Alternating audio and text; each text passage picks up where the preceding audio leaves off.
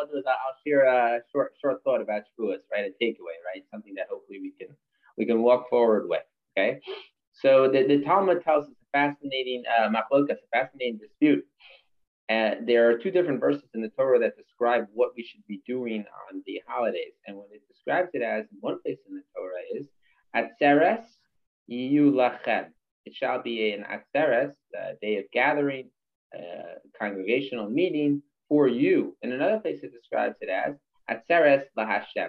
It's a day of gathering for Hashem. Now, if we were to, to kind of draw a like a, a dichotomy. What's the difference between uh, something that is gathering for Hashem, something that's a gathering for you? We would probably say the gathering for Hashem would be a day that we focus on learning Torah and davening. A day that's for you is a day that we focus on physical pursuits, right? So basically, would delineate spiritual pursuits for God, physical pursuits for us, right? And the question is, well, one place kind of really references, uh, you know, holidays in general as being a day that we pursue physical pursuits. Another place it references it as a day that we pursue spiritual pursuits. And the question is, which one is it? There are two different opinions of the Tanaim. One opinion is that's up to you to choose, right? Any given holiday, you can say, you know what, this holiday, I'm going to primarily focus on physical pursuits of pleasure. This holiday, primarily focus on spiritual pursuits. The other opinion is you should split it in half. And each holiday, you should always have, you know, at least both of them should be a primary focus. It doesn't mean you split it in half like to the button, right? Like if you're a German Jew who does everything very, very uh, precisely and very specifically. So now all of a sudden, you know, hour six of the day, boom, shift over to your, you know, physical pursuits, right? Okay, that's that's definitely a possibility. What's interesting is the Gemara then says, however, Shavuos is unique from the other holidays of the year. Why?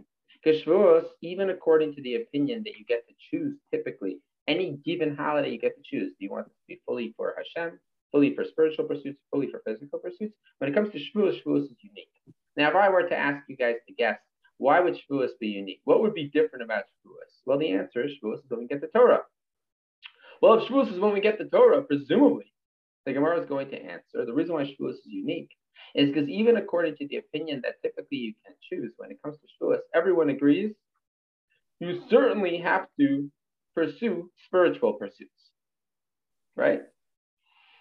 The problem is that's not what the Gemara says. The problem is that when it comes to Shavuos, everyone agrees you have to have physical pleasure in your life on Shavuos. Even according to the opinion that typically you can choose any given holiday, Shavuos is unique. And the question, of course, is if Shavuos is the day that we celebrate the receiving of the Torah, which is a, a spiritual entity, why is that the day that we need to have some level of physical pursuit, some level of physical pleasure? Okay, good question. Dave, what do you think? You don't like the question, Dave. Why not? Question. I don't know the answer. Okay, okay. So like this, the, the, the answer that is given by many. When Moshe goes up to Har Sinai, Moshe goes up into and the angels say to God, God, what, what is this uh, man born of flesh and blood, right? carried by a woman for nine months, nursed by a mother. What is he doing in the heavens? Tell, pray tell. And God says, Well, he came here to get the Torah. And they say, Are you crazy? I mean, they, they might not have said, Are you crazy to God?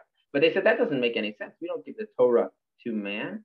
The Torah is so holy. The Torah is what gives light to the heavens. And now you're going to give it to man? And they quote a verse in Tehillim, Psalms. It says, Uma enesh kisis karenu. And what, after all, is man worth that we should even make mention of him, right? How lowly man is. So why are you giving the Torah to mankind? That makes no sense. So God's response is, Moshe, please speak up. Moshe says, I'm not feeling comfortable trying to defend mankind against the angels' uh, demands and angels' complaints. I don't really have that much to say. And God says, no, no, you speak up. And this is really a paradigm for Moshe's humility, of course. And Moshe says, well, angels, if you look in the Torah, the Torah gives us a description about what needs to happen. There's certain mitzvahs that we need to do. And one of them is you need to honor your father and mother. Angels, do you guys have a father and mother? Remind me again. Angels, it also says that you cannot covet another man's wife. Has that ever happened to an angel that they've coveted another man's wife? Never. So the Torah is not meant to be given to angels. The Torah is meant to be given. And what does that mean? What that means is because mankind is made out of a physical body. We are made out of a, a physical body from the earth, as well as a soul, a spiritual entity that is placed within us. right? A portion from God on high.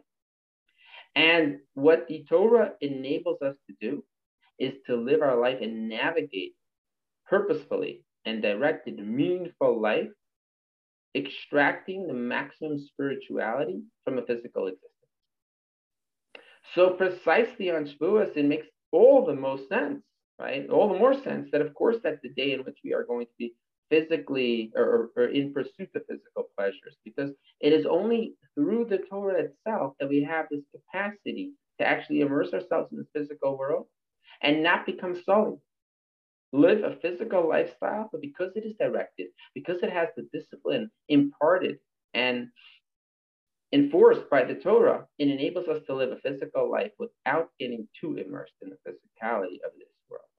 So that becomes the day that we actually celebrate, according to all opinions, by immersing ourselves in physicality, but once again, with the recognition that it's half physicality, half spirituality, right? So the Torah is what gives us the license to live our life like that. So when people sometimes say to me, and I, I had a bunch of college students over for Shabbos and for Yom Tov as well, and they, they sometimes say, you know, there's this perception of the Torah as, as uh, you know, giving us these restrictions and uh, putting limits on what we can enjoy in this world.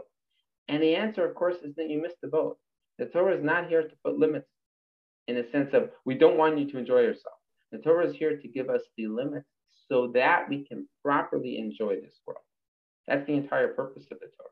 And that's why the Torah is meant to be given to man and not to angels. That's one of the greatest messages that Shavuos has, and one of the greatest messages that Judaism brings to the world the ability to immerse ourselves in this world in a directed, purposeful, meaningful life in the physical world, to be one with the physical world and not apart from the physical world. Okay.